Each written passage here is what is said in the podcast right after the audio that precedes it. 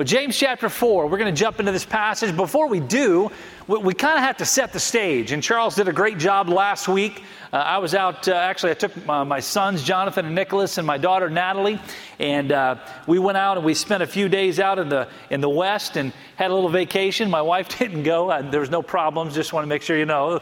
Uh, she just, her parents were here because of my daughter's wedding, and, and so uh, they were still here. But we just got away for a few days. But Charles did an amazing job of walking us through James chapter 3.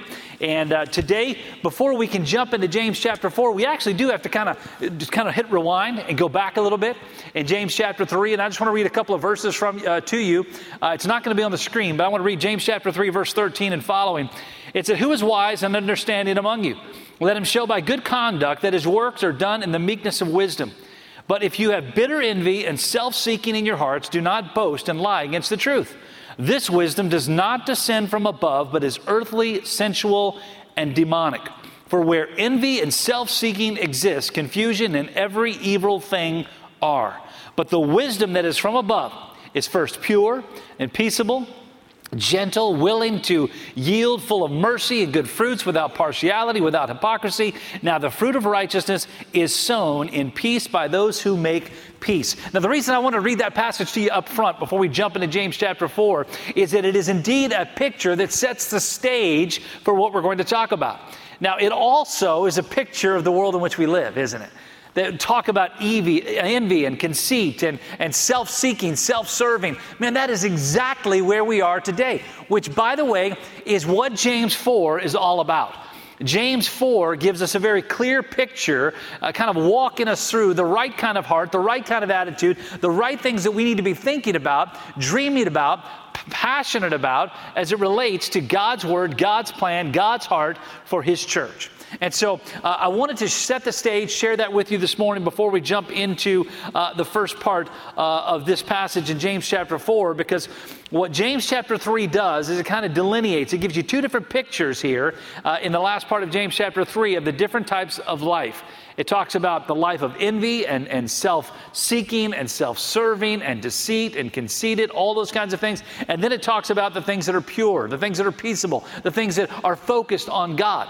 And then, right into James chapter 4, right into the first part of this passage, then, it begins to talk about setting the stage of what we must do in the change of heart, the change of attitude. So let's just jump right in and let's talk about uh, this because right up front in James chapter 4, after walking through, remember now, the book of James, like all Bible passages, all scriptures, all books that are found in God's Word, the writers didn't sit there and put the numbers there. They didn't separate chapter 1 and chapter 2, chapter 3. That was done much later. They wrote this as one continual text, one continual draft. And so, knowing what we just read in James chapter 3, James chapter 4, here's what he says Where do wars and fights come from among you? Do they not come from your desires for pleasures that are war in your members? You lust and you do not have. You murder and covet and cannot obtain. You fight and war, yet you do not have because you do not ask. You ask and do not receive because you ask amiss, that you may spend it on your own pleasures. Adulterers and adulteresses, do you not know that friendship with the world is enmity with God? Whoever therefore wants to be a friend of the world makes himself an enemy of God. Now, these first four verses in James chapter 4 simply tell us very clearly what the real issue is in our lives today, in our culture today, in, in the problems that we face. The real issue, and it's a four letter word, it's the word self. Self is the great problem in our culture today. Everything that we see in our culture, everything that we see in the context of all the, the, the, conflicts and the problems and the challenges and the heartaches and the heartbreaks, it all comes from, it flows from one simple statement that we are more worried about self than we are worried about others. Now, isn't that true when you see the world today? When you see all the things that are happening around us, it, it's so clear, it's so obvious that the problems that we have today are because we worry more about our own needs, our own desires, our own uh, passions, our own heart, rather than we care about the things of God, the things of others. It's an interesting statement. I found a quote this week from J.A. Motyer who said this The channels of communication with God and of supply from God have become blocked we find that the unfettered flow of prayer upwards and of response downwards is no longer operating. We are somehow out of sorts with God. And then he wrote it this way The passions are at work again. We want it all for self. Now go back into this passage we just read a moment ago. Where do all the wars and all the fights come from? It comes from when we desire things for ourselves, what we want, and that we're the only thing that matters. What I want is more important than anything or anyone else, and that's where conflict comes from. It goes on to talk about our prayers. Look what it says in, uh, in verse 4. Do you not know? I'm sorry, in verse, um, in, in verse Verse 3 You ask and you do not receive because you ask amiss that you may spend it on your pleasures. Now, listen, we all know that prayer is powerful, right? You understand that? Everybody understand that? If you understand it, raise your hand.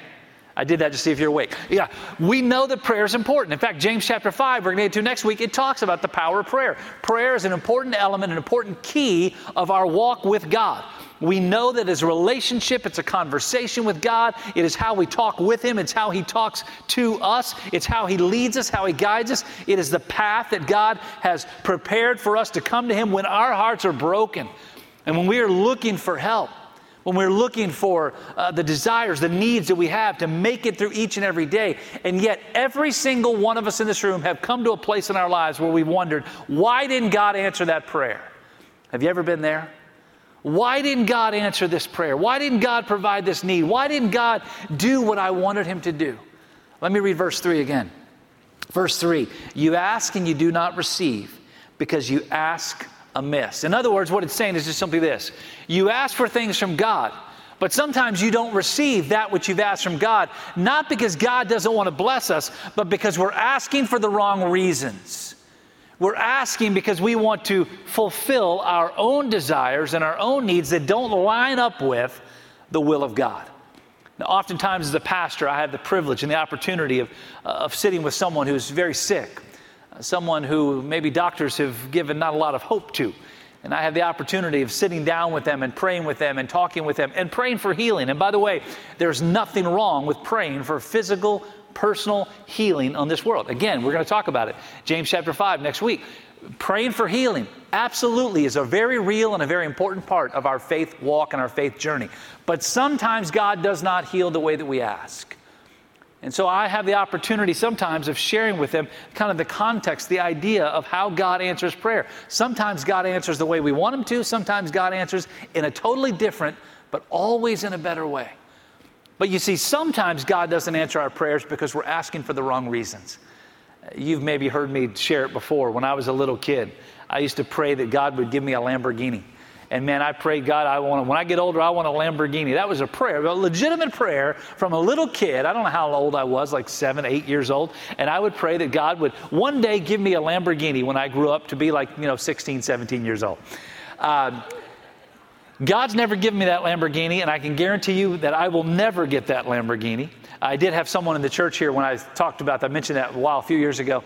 And the next week, they actually brought in a little box of little die-cast metal Lamborghini. They said, "You finally got it! Congratulations!" You know, that's awesome. But I was asking not because it lined up with God's will. I was asking because that's just something I wanted. And oftentimes we ask God for things that we want, which, by the way, there's nothing wrong with doing. But sometimes it doesn't line up with God's will. But sometimes we ask out of a wrong kind of heart. We ask with the wrong motive. We ask mainly because we want it to be about us. And so God's word is clear here. The real issue, the real problem here is that it's, it's all about self. That our today, our, our main problem in life today comes from misplaced priorities and desires. You see, our focus, our heart, our desire should be for God's best, not the world's best. And let's be honest, oftentimes we get those mixed up, don't we? We look at what the world says is awesome. We look at what the world says is great. We look at what the world says is the best thing. And that's what we want. But you see, the world's best is nowhere near as good as God's best. And that's what our heart has to be. Because every time that we have a misplaced priority, every time that our, our, our passion and our hearts are, are in, line, in alignment with the world rather than in alignment with God, here's what it's rooted in. Another quick, simple word that we all understand. This one's a five letter word. It's the word pride. So let's keep reading in this passage to find the solution to pride. The solution to pride, verses 5 and following. Or do you think that the scripture says in vain, the Spirit who dwells in us yearns jealously, but He gives more grace? Therefore, he says, God resists the proud, but gives grace to the humble. Therefore, submit to God, resist the devil, and he, the devil, will flee from you. Draw near to God, and he will draw near to you. Cleanse your hands, you sinners. Purify your hearts, you double minded. Lament and mourn and weep. Let your laughter be turned to mourning, and your joy to gloom. Humble yourselves in the sight of the Lord, and he will lift you up. Now, verse 5 in this passage is an often misunderstood verse. People don't really understand what it talks about when it talks about that the Spirit of God is, is jealous, that He dwells in us and, and, He yearns jealously. What that really means is, is that God's heart and God's desire is that the Holy Spirit of God would dwell within us, but also would be our guide, would lead us. You see, that's the reason God sent the Holy Spirit. When Jesus was ascending into heaven, Jesus said, I pray that the Father, my Father, God, would send another alongside as a comforter, as a guide, as a, as a conscience for us to lead us in every situation and every day of our lives. And so that's what the Holy Spirit of God is to come alongside and to lead us and to guide us. And it goes on to say that if we allow that to happen, if we allow the Holy Spirit of God to be our guide, what's naturally going to happen is that God is going to connect with us. So it says, submit to God. Daniel, Donald Burdick said it this way Submission to God is not the same as obedience. Instead, it is the surrender of one's will which leads to obedience. So, in other words, simply like just doing, you know, whatever it is that God's word says, that's obedience and that's great. But it is only when we get ourselves to the place where we are submitting to the will of God, submitting to the leading, the guidance the Holy Spirit of God that is with us, that is what eventually leads to the kind of obedience that God desires and God hopes for each and every one of us. And that's the solution to pride. This passage tells us. It says, Submit to God, resist the devil, he'll flee from you. Draw near to God, and he will draw near to you. But then, very clearly, it tells us that we must humble ourselves in the sight of the Lord, and he will lift you up. Why?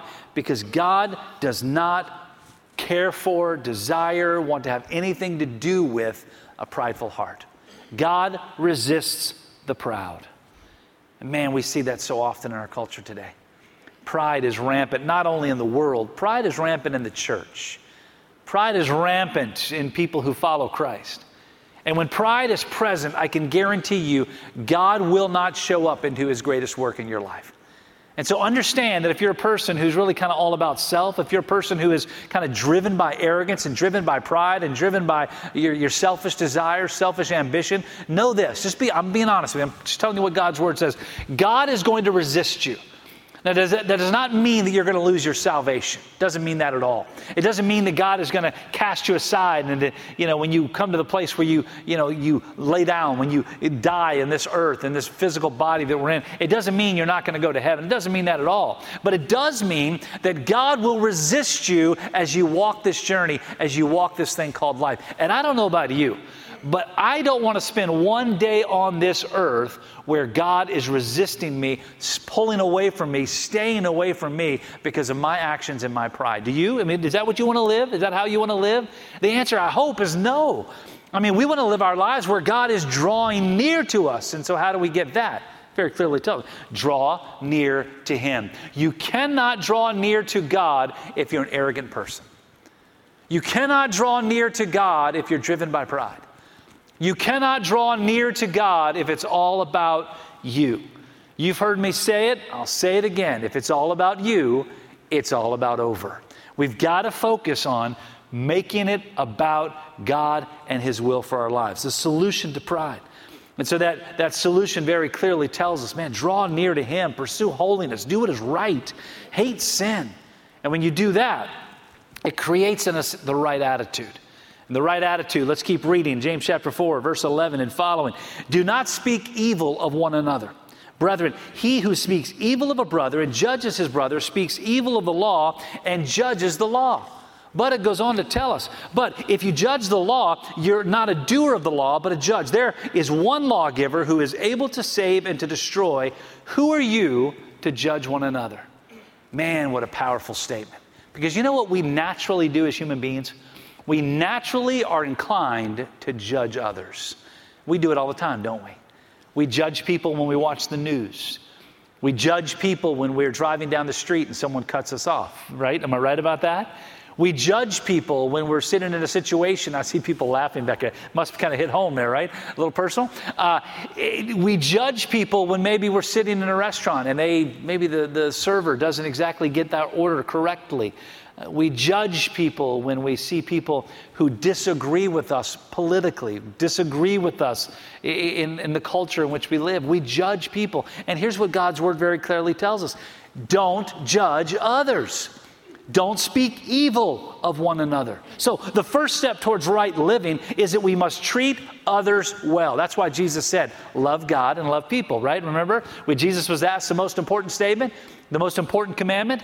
Love the Lord your God with all of your heart, soul, mind, and strength. Oh, and the second is like it love your neighbor as yourselves. God clearly told us that our duty and our responsibility is not to judge others, not to look down on others, not to treat others badly, our responsibility is to love. And it's only when we get that right that we begin to see God do his greatest work in us. That's why you've heard me say it a thousand times. I almost feel like I say it too much, but I guess when if it lines up with God's word, you can't say it too much. That's why it drives me crazy when I see Christians attacking other people. That's why it drives me nuts when I see Christians attacking people over this issue or that issue or this political statement or that political. It drives me nuts because it's not our job to judge. We have the ability as followers of Christ to have an opinion we as followers of Christ have the ability to have political choices and, and decisions and, and, and, alignment. We, we have the right to have all of those things, and it's important we should. We should vote. We should do all the things that as good citizens we should absolutely do. We do not have the right to criticize and speak evil of others just because they disagree with us, even if we're right. You see, we can love those who disagree with us. We can love those who are wrong. We can love those who are completely messed up. We can love those who are doing the wrong thing over and over and over again. We should love them. Why? Because it is only through loving them that we can reach them with the gospel of Jesus Christ. And isn't that our ultimate goal? Isn't that what God has called us to do? Isn't that what we should be focused on and all about? Is reaching people with the gospel of Jesus Christ. Listen, I hope that's your heart. I hope that's your passion. That's why this church exists. It's why I hope every church in our community and across the world exists. It's not simply to have a place to gather on Sunday mornings, it is to convey the love of Jesus Christ so that we can reach the world for Jesus Christ, so that people will know what we know is that God loves them and Christ died for them and that He was buried for them and that He came back to life for them so that we can live with hope. And so we've got to focus on the right things. It is not our job to attack or to vilify or to condemn others. It is our job to love. So let me just ask you just a quick uh, kind of assessment question here. How are you doing with that?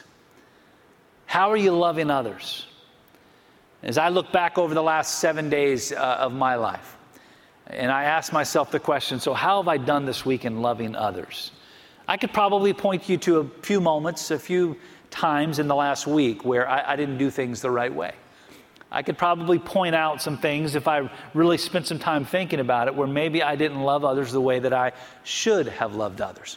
Um, one of them took place just a couple of nights ago when I was uh, about 11 o'clock at night. When I was driving home and, and I pulled up to a stop sign and uh, I stopped and I looked both ways and then I turned right and when I turned right, all of a sudden I saw car red and blue lights behind me. And a policeman pulled me over. And this police officer walked up to the window and said, uh, Do you know why I stopped you? And I said, No, no, ma'am, I don't. And she said, Because of the stop sign violation. And I said, Well, but I stopped at that stop sign. And she said, Yes, you did stop, but you stopped a little bit past the line. I got to be honest with you. I did not feel like loving right there when she wrote me a ticket for stopping just in front of the line. I did not feel like loving then. But it's in those moments that we actually are tested the most. It's in those moments where we have the opportunity of doing what our flesh wants us to do, and that's to say, you're crazy. That, that, I guess I shouldn't have said that either. Um, or, or we do what God wants us to do, and we just simply love the way that God intends for us to love. Man, that's what we've got to do. That's what we have to live. That's how we have to treat others. We have to treat them well because that's what Jesus told us to do. So, what is our proper focus? James chapter 4, this entire passage, this entire chapter out of this book, more than really all the other uh, four chapters within uh, this book of, of the total five, James chapter 4 clearly tells us what our proper focus should be. Listen to what it says here James chapter 4, verse 13. Come now, you who say today or tomorrow we'll go to such and such city and spend a, day, uh, spend a year there, buy and sell and make a profit, whereas you do not know what will happen tomorrow. For what is your life? It is even a vapor that appears for a little time and then vanishes away.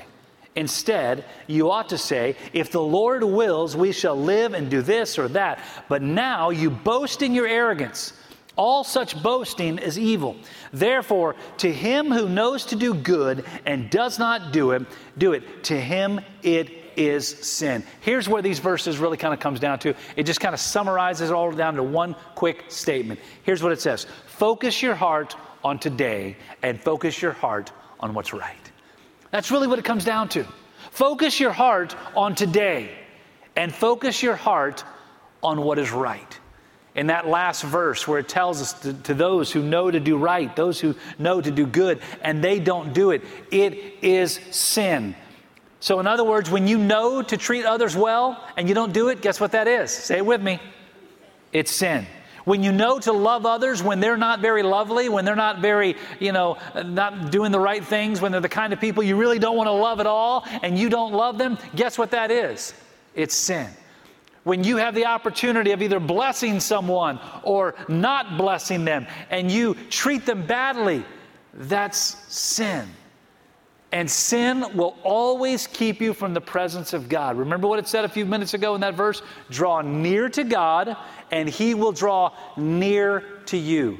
When you do not love others the right way, when you treat others the wrong way, when you are not being a representative of the gospel of Jesus Christ, here's what you're doing you are living in sin.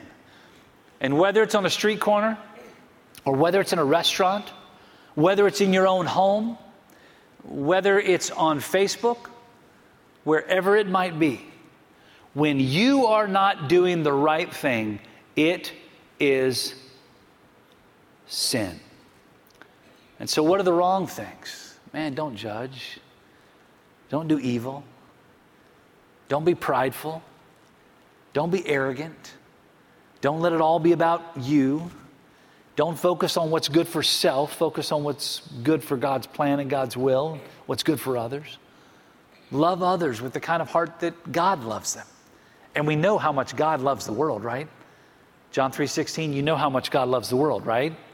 For God so loved the world that he gave his only son. I don't know about you, but there's probably no way to describe in more powerful statement, powerful detail than that level of love that someone would l- literally give their own son to die for others. The Bible says there is no greater love than one would lay down his life for another, right? And so we know how God loves. So the big question for today is so, how are you loving? How are you loving others? How are you loving others that you like? And how are you loving others that you don't like? How are you loving those that are in your own household? How are you loving those that maybe you don't want to spend a moment with, that you don't want to be around? How are you loving those who disagree with you completely? How are you loving those that honestly get on your nerves? And we all have those too, don't we? How are you loving?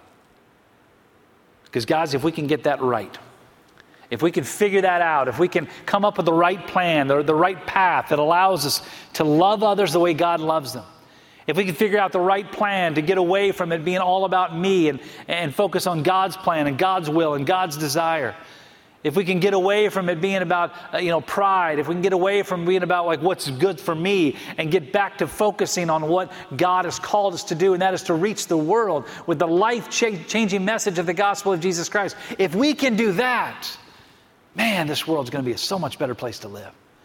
And i don't know about you but that's the kind of world i want to live in. I, I know listen i mess up just like you do and I know there are moments in, in, in our journey where, man, it, it's a struggle and it's a challenge, but it's worth it. Because the more we draw near to God, the God of the universe, the God who created all, the God who's all powerful, the God who's all loving, the God who, who can provide all of our needs according to, to, to his riches in Christ Jesus. That God, the more we draw near to him, the more he'll draw near to us. And that is the kind of life that James, in, in this writing, wants us to experience. And so today, when you leave here, ask yourself, how can I do better at that? How can I do better at not judging? How can I do better at loving? How can I do better at not being about self? How can I do better about not being uh, arrogant? How can I do better about walking away from pride? How can I do better about connecting to God more today than I did yesterday? And if you can answer those questions right and you can figure out how to do it according to His Word, I promise you this week, I'll make you a promise. I guarantee you, if you can figure that out and if you begin to do it, this coming week will be far greater than last week. The coming month will be far greater than the last month. And, and this next year will be far greater than the last. Does it mean you'll be free from problems? Nope. Does it mean you won't have any more conflict? No, because guess what? There are still other people in the world who won't figure it out. But here's what it does mean it does mean that every moment of every day, here's what you'll experience. You will experience the closeness, the, the proximity of a powerful God who loves and who serves and who gives. And you will experience that day in and day out. And I promise you, it will give you hope beyond anything you could ever possibly imagine. That is what God desires for you.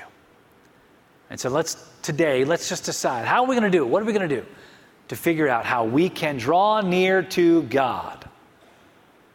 and watch Him draw near to us. Let's pray. Father, thank you for your word and thank you for the way that it speaks to us. God, I know that today there are people in this room who struggle with the things we've talked about because I know that I struggle with it. And so, God, I just pray you give us wisdom. Lord, give us uh, clarity, give us hope, give us understanding.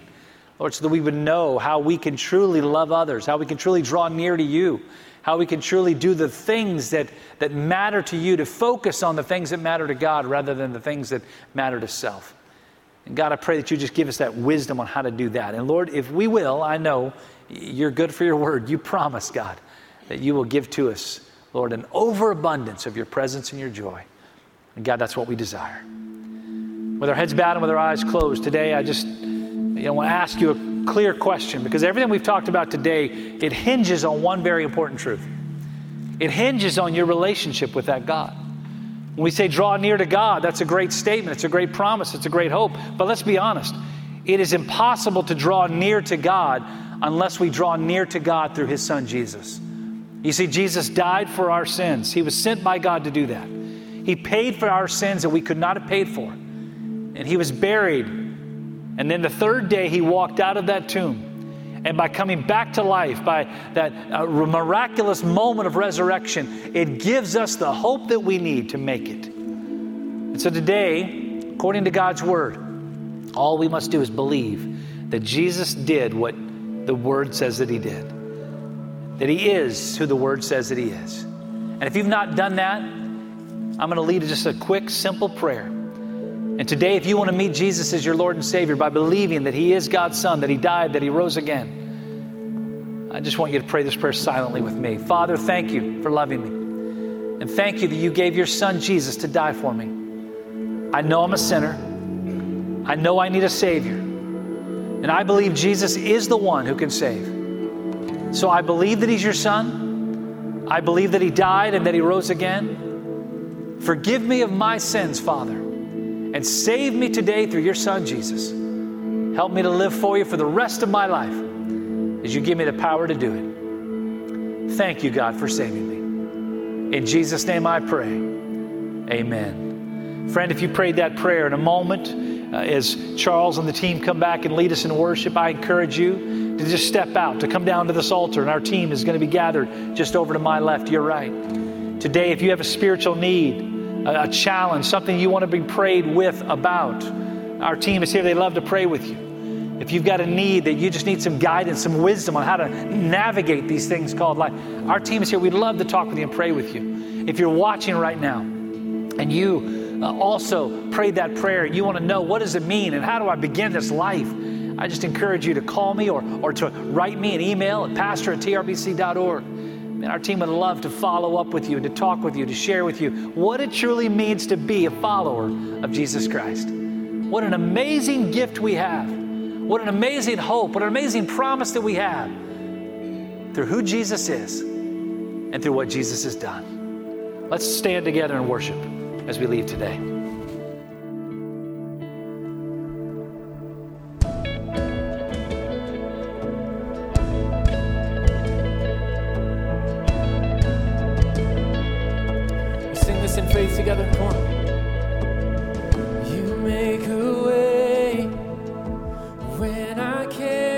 see